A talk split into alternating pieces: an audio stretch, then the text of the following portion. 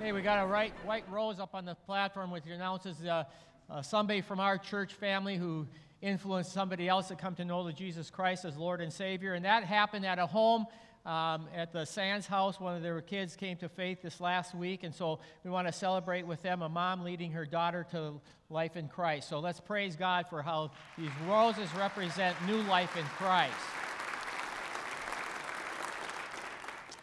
Well, we are in our series called The Jesus I Want You to Know. And even though I know it's Advent, and oftentimes we'll have an Advent series that, that we'll be focusing on, you know, I want to get through this book of, of Mark. It's, it's fantastic. There's things I can't wait to share with you through it.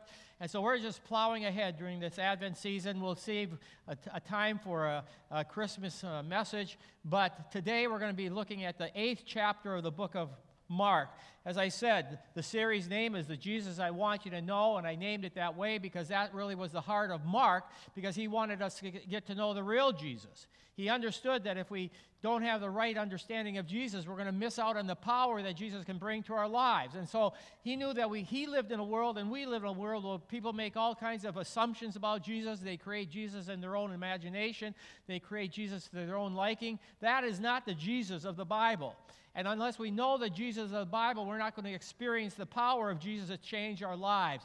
And so that's why this story, and that's why this series is such an important uh, uh, study for us to be in. Well, today we're going to look at how Jesus used his healing powers to give sight to a blind man. Now, you know, the fact of the matter is, there's five times in the Bible that we see Jesus miraculously heal a blind person. I'm sure there's a lot more than that that he did, but five of them make it into the scriptures. The one that we're looking at today is a story that's only found in Mark's gospel. So none of the other gospel writers included the story, but it's a unique story. It's important for us to see what Jesus had to say to us in this. Because this is the only one where Jesus had to touch the man's eyes a second time for him to see clearly. Now, let me show you what it says. Mark chapter 8, verse 22. Let me read it for you. Follow along up on the screen. And they came to Bethsaida. We know that that is a little town on the northeastern coast of the Sea of Galilee. He came to the town of Bethsaida, and some people brought a blind man and begged Jesus to touch him. And he took the blind man by the hand and he led him outside the village. When he had spit in his eye, on the eye of the man, he put his hands on him, and Jesus said, Do you see anything? And the man looked up and said, I see people, but they look like trees walking around. Once again, Jesus put his hands on the man's eyes. Then his eyes were opened, his sight was restored, he saw everything clearly. Jesus sent him home, saying, Don't go into the town and don't tell anybody in the town. Now, I hope you see that this is a pretty odd miracle story because there's so many things that are striking here. First of all, Jesus is going to restore the sight of this man, but he's not going to restore the sight of the man in the city or in the village of Bethsaida, but he tells him that you got to get out of the city because that's where we're going to do the miracle. And so he takes him by the hand, he leads him out of the city, out into the streets outside the city. So Jesus is not going to do this miracle in the city limits itself. Now, it's not because of the man. What it is, it's because of the, of the city itself. In fact, the blind man is not even from Bethsaida. It says that he, his friends brought him to this village. They realized that Jesus had come to this village. They brought the man to this village, and now they're hoping that Jesus will heal him at the village. And Jesus says, No, we're not going to do it inside the village. Come with me. I'm taking you outside. He does it outside the village. And then he says to the man, I know you want to go tell everybody that you can see. Don't go in this village. You go home because we're not going to show this miracle to anybody living in this city. What's the antagonism of Jesus against this town? Why is Jesus so opposed to them seeing this miracle that's being done? Because what happened about a year earlier is Jesus did some mighty miracles in this town, and the townspeople refused to believe. They rejected Jesus as Messiah. They didn't want anything to do with him. And Jesus closed the door to them being able to see this miracle. And, and now they are, he is done dealing with him. In fact, when he left this city, Jesus said this about this city Woe to you, Bethsaida, talking about the city, the members of the city. Woe to you, Bethsaida, if the mighty works were done here had been done in Tyre and Sidon, these two Gentile cities up to the north, if they had been done there, or in, in Sodom or in Gomorrah, we know what those cities were all about, they would have repented. It is going to be better for Sodom and Gomorrah on the day of judgment than for you. And so, what we have is Jesus closing the door to him doing any miracles for this town to see because of their unbelief. That's the first thing that should just stand out to us about this miracle. The second thing that should stand out about this miracle is that Jesus spit in this man's eyes. And you know, I, I you know, I, I don't know. I mean, why he did it. I, I read a lot of things, a lot of opinions, a lot of suggestions, a lot of speculations. I think the best one was was what one preacher says, "I don't know why he didn't spit in his eye, or he spit in his eye." And I think that's the best thing that we could do. But here's what I do know. If, if I was blind and I was told, you know what, Jesus is going to take you out of town, he's going to spit in your eye, and you're going to be able to see, you know what I would say? Spit away, Lord, spit away as much as you want. Just keep spitting till I can see. I mean, that I, I, so we don't know, but I mean, he did spit in his eye, and he did get his sight back when he touched him. And so that leads to the third odd thing about this miracle is that he didn't see clearly right away. It took a little bit of time, didn't it? It says he put his eyes on his, ha- his, his hands on his eyes. And after the first time, Jesus says, What do you see? The man said, I see people. I see people, but they look like trees walking. So he must have had at one time had sight and lost his sight, but they look like trees walking. Jesus put his hands on him a second time, and this time his sight was restored and he saw everything clearly. Now, what do you do with that? Well, I, I, read one preacher who said that obviously it didn't work the first time, and so Jesus had to do it a second time. Now, not, I'll tell you, that is not obvious. In fact, I don't even believe that. Because why would Jesus have trouble if, the, if Jesus is the one who can calm the sea and calm the wave by just standing up in a boat and say, Peace be still, and everything goes smooth? Why would he have a trouble here? And if Jesus is the one who could say to a legion of demons in a, in demon possessed man, come out of him, go into some pigs, and they come out of the man and go into the pigs, why should he have a problem here? And if Jesus is the one who could feed 5,000 men along with their families with just seven loaves of, five loaves, I guess, five loaves of bread or biscuits and two fish, and, and he could do that by just asking his father to multiply the, the, the bread, why would he have trouble here? I mean, why is that this man has to be touched a second time for the healing power to work to the point where Jesus wants it to work? That's what we're going to look at today. Why did it take a second touch? I'm going to say this because Mark is using this story as a lesson to teach us about spiritual blindness. He's using this story of this blind man. None of the other disciples wrote about it. Remember, the only place it's found is in this gospel. But Mark is using this to tell us something about the power of Jesus to heal blind eyes. See, Mark wants us to see that putting this miracle right here in the story is that sometimes you and I need a second touch from our Lord for us to be able to see clearly what is going on. Sometimes we're the ones who are so spiritually blind that we need a second touch from the Lord to open our eyes to see the reality of what we should see. Uh, think of it like this when a person is physically blind, they know they're blind, don't they? But when a person is spiritually blind, oftentimes they don't know that they're blind. The Pharisees didn't know they were spiritually blind. Jesus calls them blind guides. They don't receive that from Jesus. They don't think they're spiritually blind.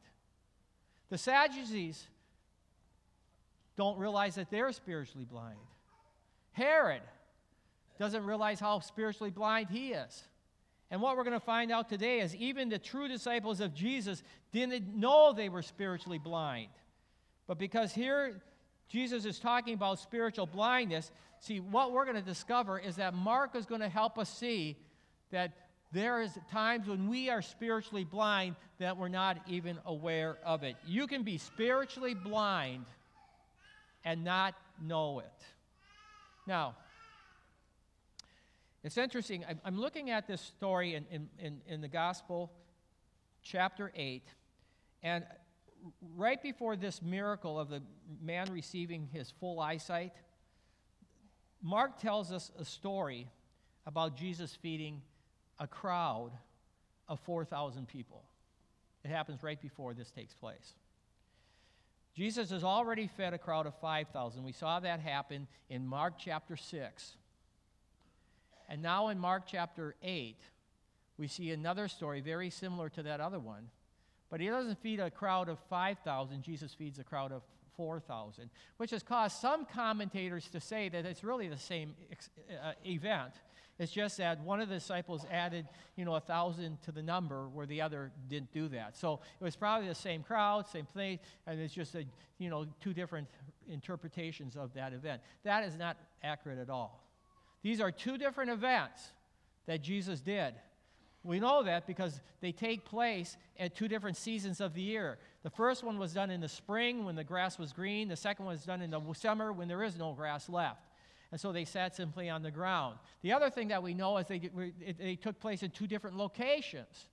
The feeding of the 5,000 happened in Galilee itself.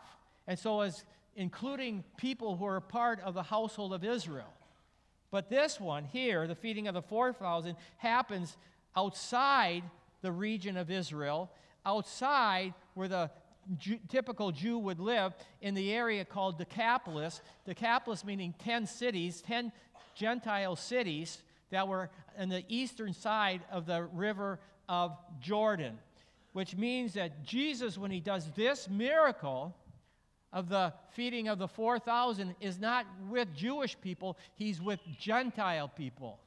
He's outside the territory. And if you remember the message that we had from last week, if you happen to be with us, when he was up, Jesus went up to Tyre in, in, in Phoenicia, which is far to the north, and he went up there because he wanted to get away but with his disciples by themselves because he understood that if I leave the Jewish region of Galilee, Jews live there, and go up into Phoenicia, all Gentiles, none of these Jewish religious leaders will follow because they see the Gentiles living up in that area as, as, as dogs. They see them as a wild pack of dogs only fit for the fires of hell, so they won't come and follow us, and so we'll have this time alone. And so Jesus takes his disciples, he leads them up to the, the city of Tyre, and they're up there, and they recognize Jesus. And one of them who recognizes Jesus immediately comes to him. It's a woman. She's called a Syrophoenician woman, which means that she's a Canaanite woman. She's a Greek woman. She's outside the, the Jewish faith. She, she's not a part of a Jewish community. And she comes to him and she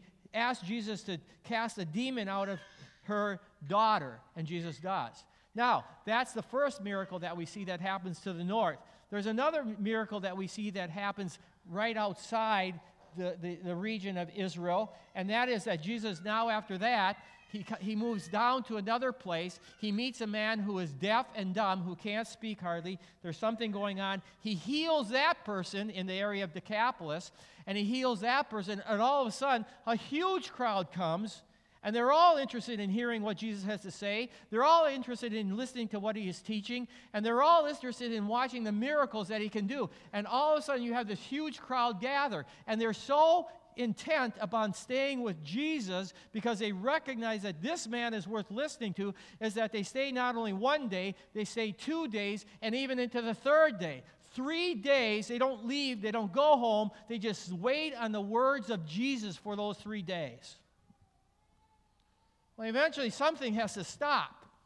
And they're not willing to stop, but Jesus says, I got to bring this to an end. So he tells his disciples, we got to send them home, and we're not going to send them. I mean, they have been here so long with nothing to eat. We can't send them home without giving them something to eat, so we're going to feed them. And uh, so Otherwise, if they don't get food, they're going to faint along the way. So let's feed them before we send them away. Okay? And the disciples say, What can we do for a huge crowd like this out in the wilderness? We don't have enough bread. Does that strike you as odd in any way? Because I don't know how much time had passed, but it wasn't very much when just maybe weeks earlier, Jesus had just finished feeding 5,000 men along with their kids and family with only five loaves of small biscuits or five biscuits and two fish. And now they're asking Jesus, Jesus, how are we going to satisfy 4,000 with the food that we have? And Jesus says, Well, how much do we have? Well, all we have is seven, seven biscuits. We have seven. And that's not going to do much of anything. And so, what does Jesus say? He says, Set them down. I'm going to say thanks, and then we'll give them something to eat.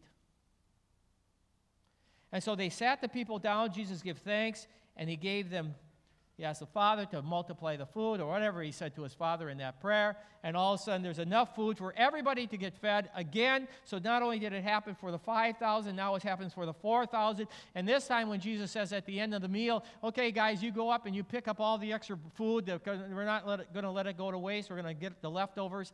And so they go through the crowd. Remember how many baskets were there that they picked up for the 5,000? 12 baskets, but those were little baskets. Those are little pouches that the guys would carry for their lunch. And, and so at that one, they were able to fill their, their little pouches again to the full, so they had 12 whole baskets filled up. This time it says that they filled up seven baskets, but this is not the same baskets. These are a little bit bigger baskets. In fact, they're really big baskets. These are, and I don't even know where they got them, but they had them. These are baskets that were used for burial for people. And so I mean, we're talking about huge baskets, and now they filled all of those up with leftovers after people had eaten all that they wanted. And so we're, we're talking a lot of leftovers at this point. And so, what do we have? We have the same miracle. We have the, the, the same way that Jesus meets the need of this crowd by multiplying a small amount into a great portion so that everybody gets fed, everybody goes away uh, full, and there's leftovers. So, what's the difference? Why didn't the disciples think, well, Jesus did it for the 5,000, surely he can do it for the 4,000? Why didn't they see that? Why didn't they think that? See, what's the difference? Well, I'm going to suggest to you uh, it was the difference of the crowd. Because the feeding of the 5,000 happened in Galilee among the household of Israel. The feeding that happened in of the 4,000 happened in the Decapolis region outside the household of Israel to a Gentile community. And you remember, as I, we gave the sermon last week, some of you weren't here, but you won't remember, but Jesus went up into the city. Remember, I said he went up into the city of Tyre, and up there in Tyre, he meets a, a, a Syrophoenician woman, a Canaanite woman, who came to him asking Jesus to cast a demon out of her daughter. When she came to Jesus, the response of the disciples was what? Send her away, Jesus. She's bothering us. We came to be with you alone. Why is she interrupting what's going on here? Send her away.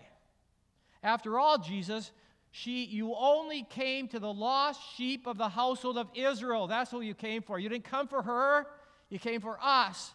So send her away. She has no part to be coming to you right now to get you to pay attention to her. Send her away. You didn't come for her.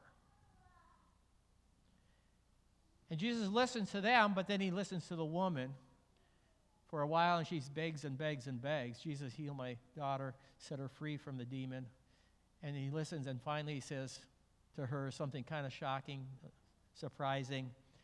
He says to her, We need to feed the children first because it's not proper to take the children's bread and give it to the family pet, the family dog. And when she hears that, she says back to Jesus, But Lord, I know I don't deserve this, but even the family dog that sits under the table is allowed to eat the bread that falls from the table. I don't deserve your mercy and kindness, but I'm hoping I can receive it. And Jesus said that day, according to Matthew, Woman, great is your faith. Great is your faith. And he requested, he granted the request, and her daughter was healed that very hour. The miracle took place for this woman who was not of the household of Israel. And what we're seeing is that Jesus' ministry now is moving out of the area where it's for the household of Israel, and it's moving into the area where it's for the people around Jerusalem. Because it's not just for the people of Israel that Jesus came to be the Savior and to be the King, it's for all people that he came to be King over. But before he sends them away, and so now he's in the region of Decapolis, a, a boundary, he tells his disciples he's got to send them home. So he feeds them, he sends them back there. He sends them home, and then he gets in a boat with his disciples. And what do they do? They sail from the cities of Decapolis. They go across the, the, the Sea of Galilee. They come to the other side of the Sea of Galilee. They're back into a Gentile region. And what do they meet when they get off the boat? Pharisees, religious leaders, coming to him and say, Show us a sign that will prove to us that you're the Messiah. And Jesus says to them, You don't get any more signs. That's it. No more signs for you. Okay? I've given you enough signs. You're not believing me. No more signs. He just simply gets back in the boat. They sail away and they go up to Bethsaida. And that's when they meet this man who's blind. And while they're sailing, though, Jesus says to them, Be careful Beware of the leaven of the Pharisee and the leaven of, the, of Herod. Be careful. So be aware. Beware of the leaven. They know it has to do with bread because he talks about leaven. Beware of the leaven of the Pharisees and the leaven of, the, of Herod. Now, they have no idea what Jesus is talking about. Because what they say to Jesus is, you know what, Jesus, you know, this must, you must be you know, upset with us because we didn't bring the bread with. We forgot those seven baskets of bread. That's why he's telling us to beware of the leaven of, of the of Pharisees. That, this is their solution. That Jesus must be talking and reprimanding us because we didn't keep the bread. We don't have any bread. And Jesus says, Listen, guys, why are you talking about having no bread? Do you see? Do you not see or understand? Are your hearts hardened? Do you have eyes but fail to see? Do you have ears but fail to hear? And don't you remember? When I broke the five loaves for the 5,000, he's talking about Jewish men, how many basket pieces, basketfuls of pieces did you pick up? And they said 12. And when I broke the seven loaves for the 4,000 Gentile men and families, how many baskets full of pieces did you pick up? Seven. And then Jesus says, Do you still not understand? And they didn't understand. Why? Because they were spiritually blind. They saw things about Jesus, but they didn't understand everything about Jesus. They saw that he came for the lost sheep of the house of Israel but they didn't see that he came to be king of the world. And that's why I think that Mark includes the miracle account of the, of blind man needing a second touch of Jesus in order to see clearly. As a living example of sometimes this is who we are, that we're spiritually blind, and unless we get a second touch from Jesus, we're not going to see things as they actually are. See, the disciples couldn't see, but they didn't understand that they couldn't see. The disciples couldn't see, but they didn't have the understanding that they were blind to what they needed to see.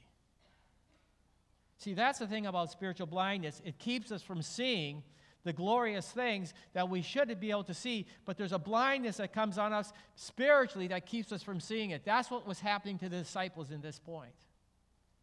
You know, Paul said it like this in 2 Corinthians Satan, who is the God of this world, has blinded the minds of those who don't believe. They are unable to see the glorious light of the good news. They don't understand the, this message about the glory of Christ, who is the exact likeness of God. In other words, why don't people see the glory of who Jesus is? Here's the reason spiritual blindness. and they don't see that they're spiritually blind. I'm going to tell you the truth here today. Some of you are here today are spiritually blind. You don't see sin's universality. You don't see the, the identity, the true identity of, of Jesus. The very fact that you haven't surrendered your life to the lordship of Jesus Christ over your life tells me that you're spiritually blind.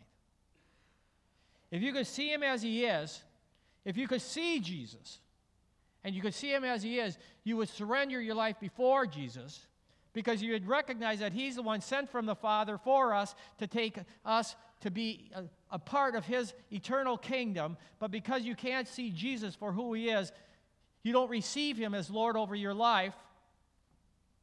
And because you don't see him over Lord over your life, that tells me you're blind. You're spiritually blind.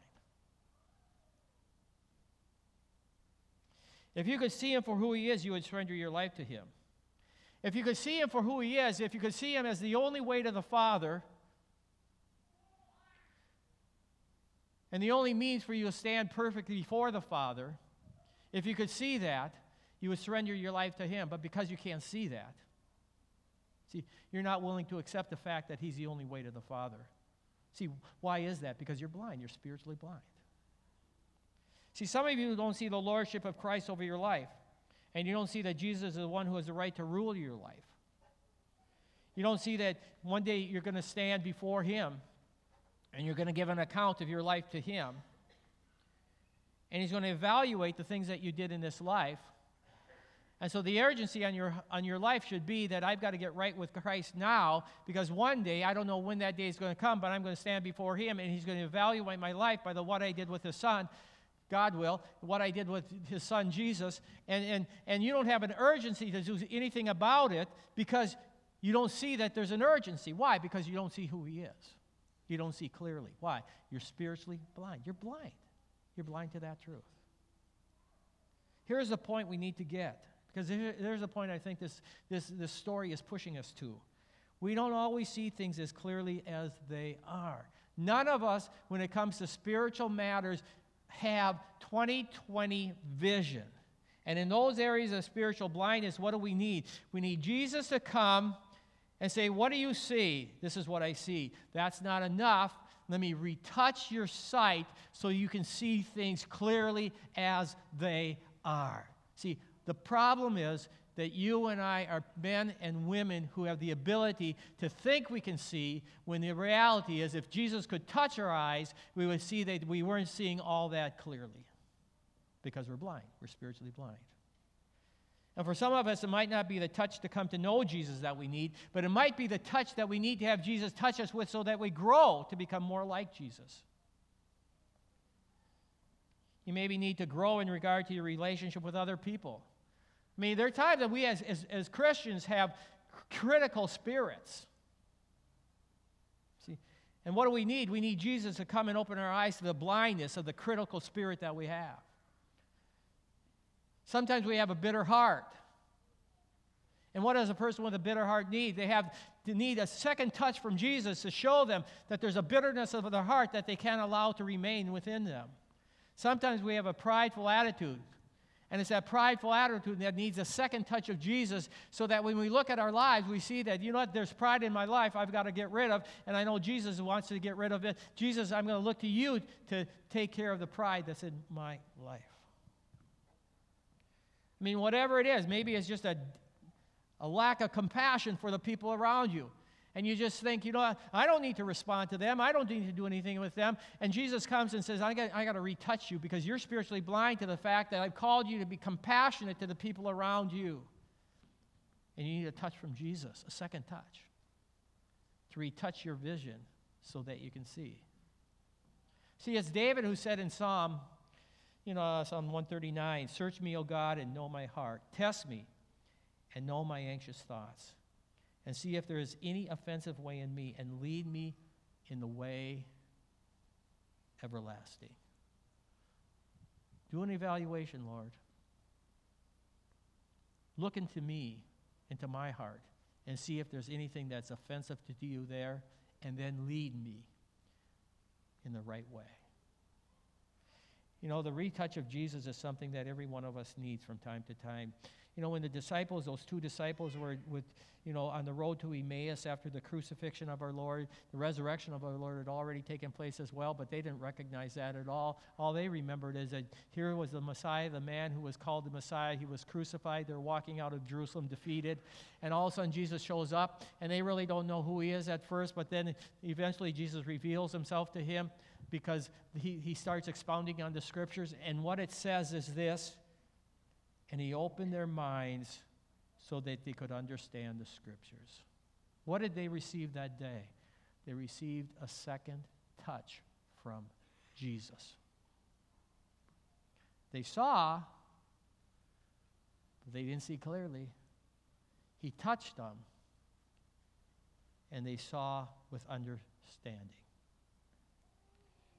Jesus is the one who opens blind minds and eyes.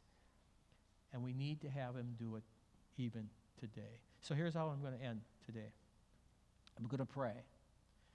And I'm going to pray that our Lord would come and touch our eyes today.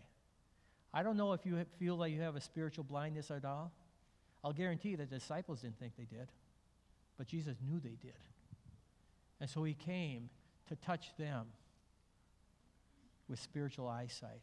And all I want to do today is just say, let's pray that Jesus would look at our hearts and look into our spirits and see what he needs to do. And then say, Lord, you touch me, you open my eyes, and you do a work in my heart so that I can be able to see what you see and do what you want me to do. So let's pray together. Just bow in prayer with me. Father, I, I lift up our whole congregation here today before you. And I know every single one of us at our different points. But here's what I know about every single one of us that we can be blind to what we need to see. And every one of us maybe are at a place right now that we don't even want to look at the reality of something because we don't want to see it. But some of us, we look at the reality and we think we see it correctly, but we don't.